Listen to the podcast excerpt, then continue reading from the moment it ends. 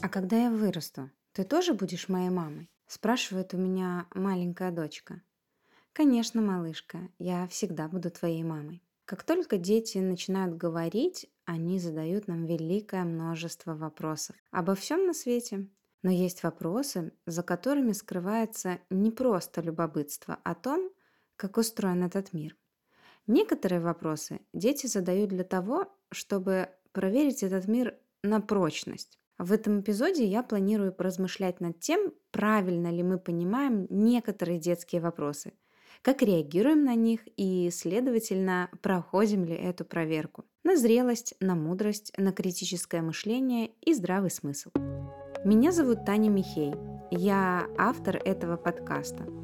Он о том, как культура, общество и социальные сети влияют на наши родительские решения – и как во всем этом нащупать свою родительскую интуицию. Еще я мама двоих детей, в том числе и этой маленькой девочки, которая задала этот вопрос, из которого и получился в итоге этот эпизод. Это для нас, для взрослых, само собой разумеется, что мы любим своих детей. Мы заботимся, кормим, жалеем, поддерживаем, переживаем за их здоровье и благополучие. Да, чтобы вырастить ребенка, одной любви недостаточно. Но без этой любви к ребенку совершенно невозможно было бы выдерживать все эти бессонные ночи, истерики, огромное количество противления простым бытовым рутинам, особенно в ранние годы. Родителям порой приходится выдерживать колоссальный объем напряжения, преодолевать трудности, которые и не снились богам Олимпа, преодолевать себя, и укращать своих собственных драконов ради благополучия одного маленького человека. Для взрослых это просто понятно. Сначала мы очень долго ждем своих детей. Потом они у нас появляются, мы знакомимся с ними, присматриваемся и с каждым днем узнаем их получше, привязываемся к ним.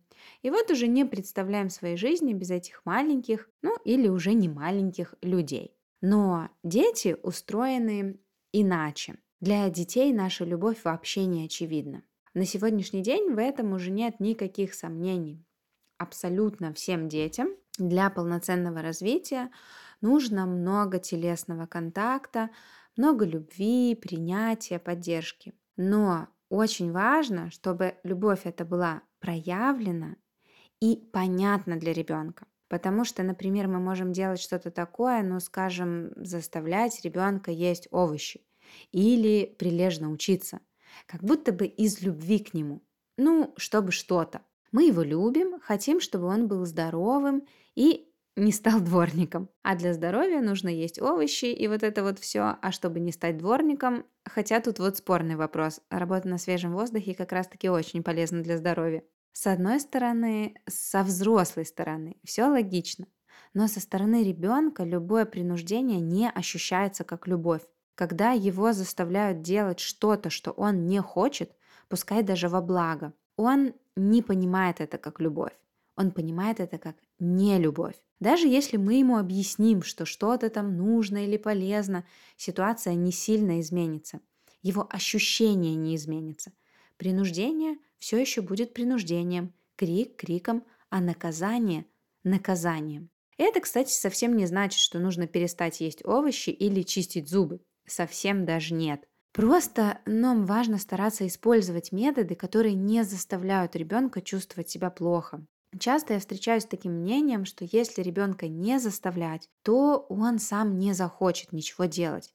И это, конечно же, тема для какого-то отдельного большого разговора, который сегодня у нас с вами просто не запланирован. Почему дети не хотят то или иное, что им говорят? А тут я только хочу отметить, что такой подход предполагает только две полярности. Или принуждение, или полная вседозволенность. Но между этими полюсами есть еще огромное пространство вариантов. Методов, которые позволяют поддерживать дисциплину и при этом не нарушать отношения с ребенком, а, достаточно. Я много говорю о них и показываю на личном примере в своем телеграм-канале. Ссылку на него я оставлю в описании. Приходите, у нас сформировалось небольшое, но очень теплое сообщество родителей, И мы все вместе учимся видеть глубже просто поведение детей и создавать условия для того, чтобы дети расцветали в отношениях с нами. Это важно помнить. Не всегда, когда мы что-то делаем якобы из любви к ребенку, он чувствует себя любимым. А когда ребенок не чувствует себя любимым или сомневается в этом, то это очень отчетливо проявляется в его поведении. И это довольно логично, ведь так как для ребенка любовь и расположение родителей невероятно важны, от доброй воли взрослых зависит его жизнь в прямом смысле этого слова то ребенок будет искать этого расположения и добиваться контакта любой ценой. Инстинкты привязанности – это очень мощная сила. В иерархии потребностей привязанность стоит даже важнее еды. Поэтому, когда связь под угрозой, мозг включает как бы аварийный режим тревоги. Аларм, аларм. Ребенок прекращает все дела и бросает все силы на восстановление связи. О том, как ребенок ощущает себя в отношениях со взрослыми, хорошо писал Симон Соловейчик. Советский и российский публицист, преподаватель, теоретик педагогики, журналист, теле- и радиоведущий и, кажется, очень большой поклонник детства и всего, что с ним связано. В своей книге «Непрописные истины воспитания» Симон Львович приводит много примеров того, что родители делают и как ребенок при этом себя ощущает. И здесь я приведу только маленький отрывочек из текста его книги. Принято говорить, что любовь должна быть мудрой, мол, люби, но в меру. Однако истинная любовь трудно соединяется с расчетом и даже разумом, со словами «надо» и «должно». Действительная сложность отношений между родителями и детьми в том, что результат этих отношений, результат воспитания, зависит не от того, насколько родители любят своих детей, как почти все думают, а от того, насколько дети любят своих родителей. Чужая любовь и не воспитывает, даже родительская. Для воспитания человека важно не столько отношение людей к нему, сколько его собственное отношение к людям. Симону Львовичу, кажется, удалось проникнуть в самую суть. Секрет ощущения себя любимым заключается не в том, сколько мы для ребенка делаем, а в том, как он воспринимает то, что мы для него делаем. Не в том, как родитель к ребенку относится, а то, как ребенок видит и ощущает эти отношения изнутри. Если он чувствует, что мама постоянно ускользает, ну или как-то норовит ускользнуть, то единственное, что ему остается, это дергать за ниточку контакта. Алло, кто-нибудь дома, меня кто-нибудь слышит? А в режиме постоянного дергания за ниточку расслабиться достаточно сложно, не так ли? Это не то состояние, когда прям нутром чувствуешь, что с этим миром все в порядке. Когда я думаю о том, как дать ребенку ощущение контакта, не просто предоставить себя в распоряжение, а именно дать ощущение контакта. Я должна разгадать, как именно мой ребенок поймет, что контакт есть, что он безопасен и что его предостаточно. Где-то после первого года жизни привязанность имеет свойство углубляться. И тогда давать контакт и близость становится возможным не только находясь рядом с ребенком 24 на 7. Если мне как родителю удастся убедить ребенка, а если быть точнее даже, то мозг ребенка, что мама никуда не денется, отношения наши крепки и надежны. Бинго! Считайте, что вы сорвали родительский джекпот. Вы великолепны и непобедимы. Ведь если поразмышлять как-то отвлеченно, то назойливое поведение, нытье, обращение внимания на себя, истерики – это поведение, которое является даже для самого ребенка довольно энергозатратным занятием. Он тратит на это все, некоторый, ну, а иногда даже весь запас психической энергии, которая предназначается для более значимых вещей, для роста и развития. И если ребенок ощущает себя надежно, комфортно в отношениях, то специально он этого делать не будет.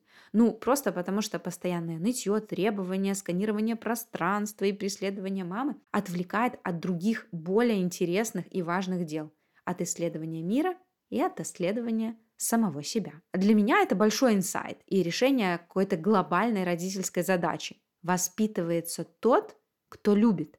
Неважно, как сильно я люблю ребенка и что для него делаю, чем жертвую. Ну, то есть это тоже, конечно, важно, но Если ребенок все равно этого не ощущает, то какой в этом смысл? Я могу быть хоть сто раз идеальным родителем, делать все правильно, по книжкам и по советам экспертов.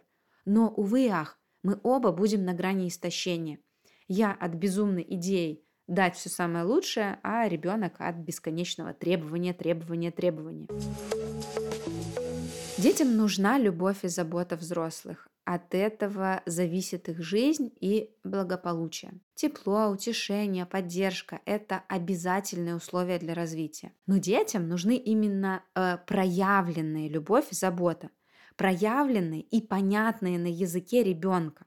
Именно поэтому, как только ребенок не видит или не ощущает себя любимым, или как-то иначе получает хотя бы намек на то, что что-то может быть не в порядке с отношением, он начинает тревожиться и проверять, проверять, проверять, есть ли еще эта любовь, насколько она крепкая. Младенец говорит с нами криком, а ребенок своим поведением. И пока ребенок маленький и привязанность еще не слишком глубокая, дети все время проверяют надежность этой связи со взрослыми. И чаще всего они, конечно, проверяют это не словами, как в примере с моей дочкой, а своим поведением. Пройдет достаточно много времени, пока ребенок приобретет необходимое количество опыта и зрелости для того, чтобы быть уверенным, что что бы ни случилось, придет кто-то большой и сильный и все решит. Беспокоиться не о чем, держаться зубами не обязательно. Это произойдет, разумеется, только в том случае, если на зов ребенка действительно кто-то приходит раз за разом. В этом смысле очень хороший пример, в каком-то смысле даже э, хрестоматийный, с запросом ребенка покормить его или помочь одеться. Фразы, которые хотя бы раз, но скорее всего даже не раз и не два звучат в каждом доме, где есть дети. Очень часто взрослые реагируют э, недоумением. Ну, раз ты сам умеешь, то как бы и делай сам. В этом смысле мы, как родители, все еще слепы, как котята, если придерживаемся устаревших и доказавших свою неэффективность взглядов на самодостаточность, особенно если речь идет о воспитании детей. Где-то в 60-х, 70-х годах 20 века в популярной педагогической литературе появился один миф, который широко распространился в западном обществе. Он прекрасно знаком и каждому современному родителю и гласит, что не следует делать за ребенка ничего из того, что он может сделать сам. Примерно с тех пор мы избиты с толку идеи о независимости, о сепарации, которые по сей день дико популярны в западном обществе. Это идея о том, что ребенка нужно учить самоуспокоению, саморегуляции, самообслуживанию, причем как можно раньше. Существуют целые методики, системы, которые обучают родителей, чтобы они потом могли обучать своих детей. Курсы по самозасыпанию невероятно популярны среди родителей. Очень многие взрослые живут по принципу искренне в это верят, что нельзя делать ничего за ребенка из того, что он ну, может или должен уже делать сам там в каком-то определенном возрасте потому что так якобы подкрепляется зависимость, и ребенок никогда не сможет сепарироваться и стать отдельной личностью. Ну и вот это вот все. Это, конечно, удивительно, но все работает как раз-таки наоборот. А современные исследования показывают, что период зависимости – это исключительно важный период взросления.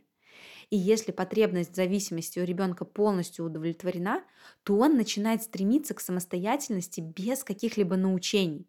Ну вот он просто как бы чувствует это желание изнутри, попробовать и сделать самостоятельно, без помощи. И это не про то, чтобы уметь или не уметь. Мы на самом деле многое умеем сами, даже вот взрослые. Я, например, умею заваривать чай, но мне очень приятно, когда кто-то из близких делает это но для меня, когда видит, что я устала. Покорми меня или помоги мне одеться – это не лень, не манипуляция.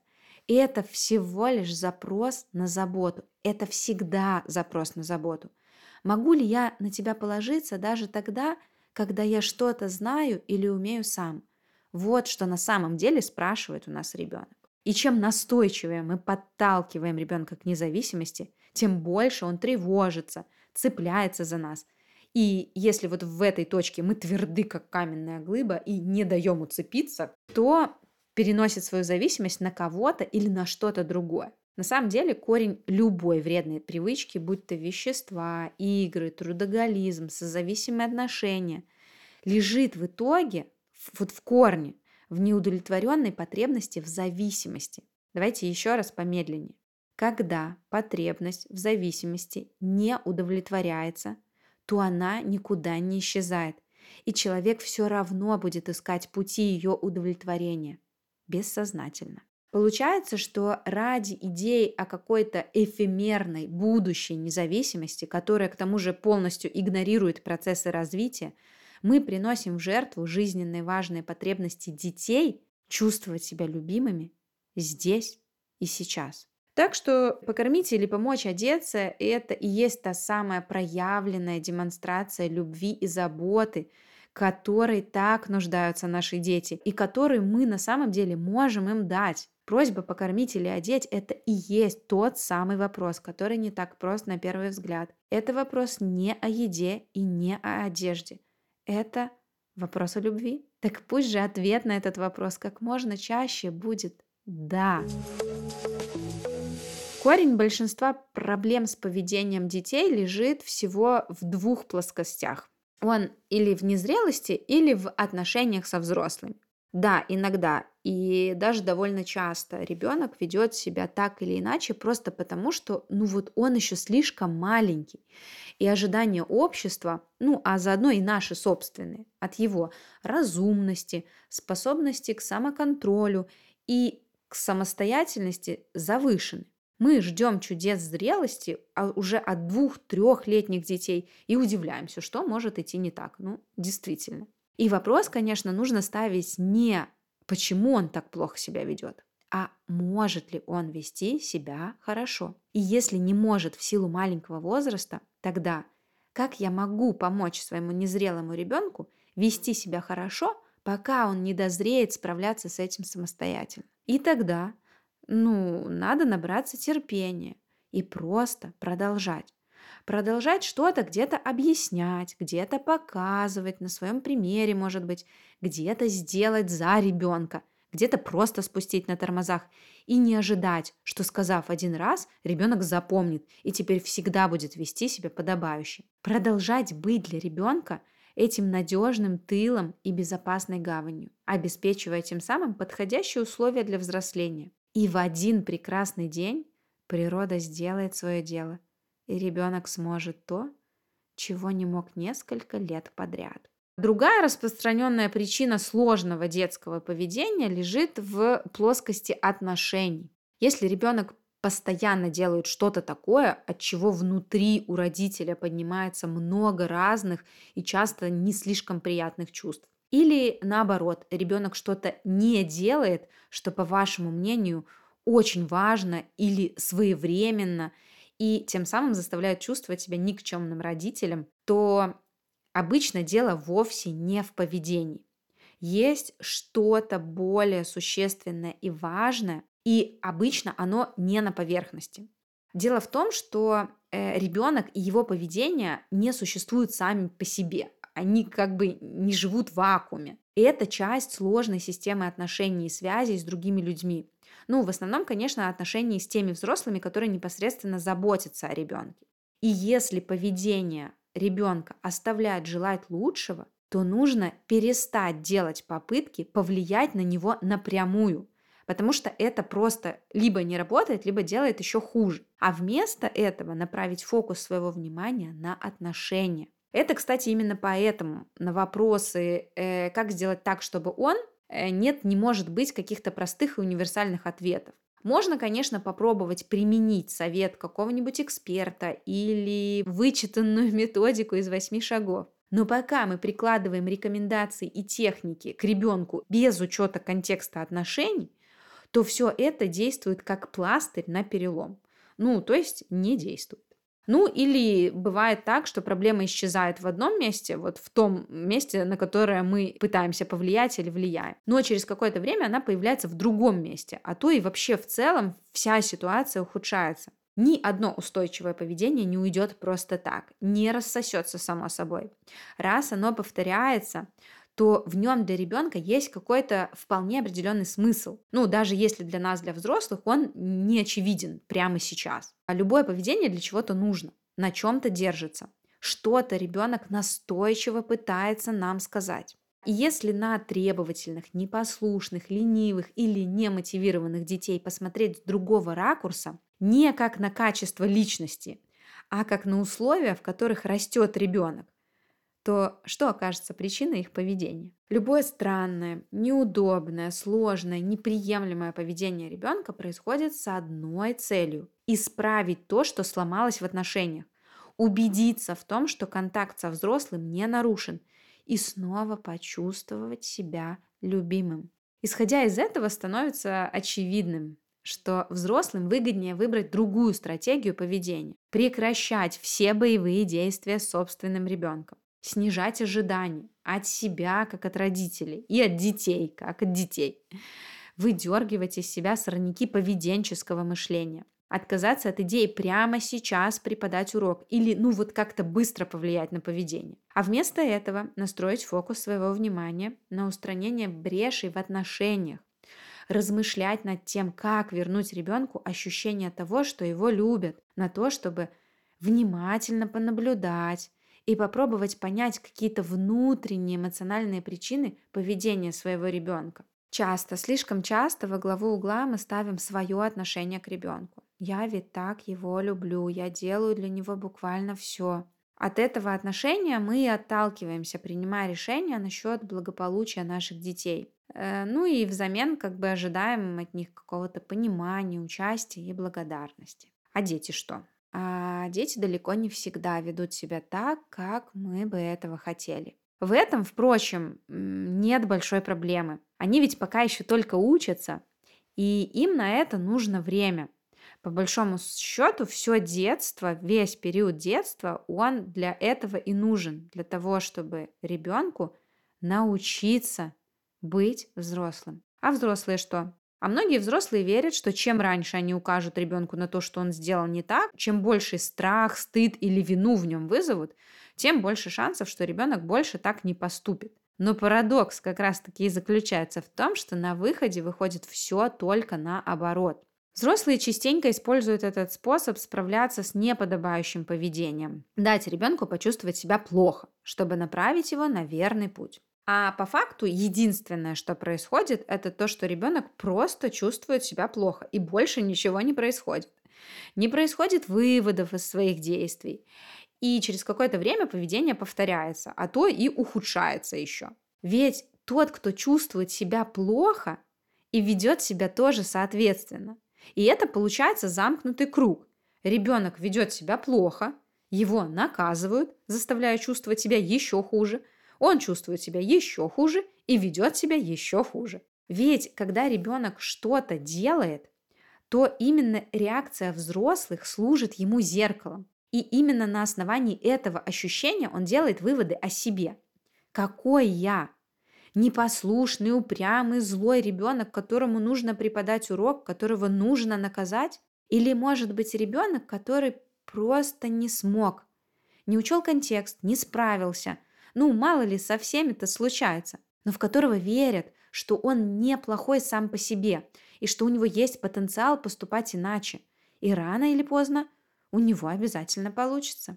То, как ребенок поступает, не означает, что так будет всегда.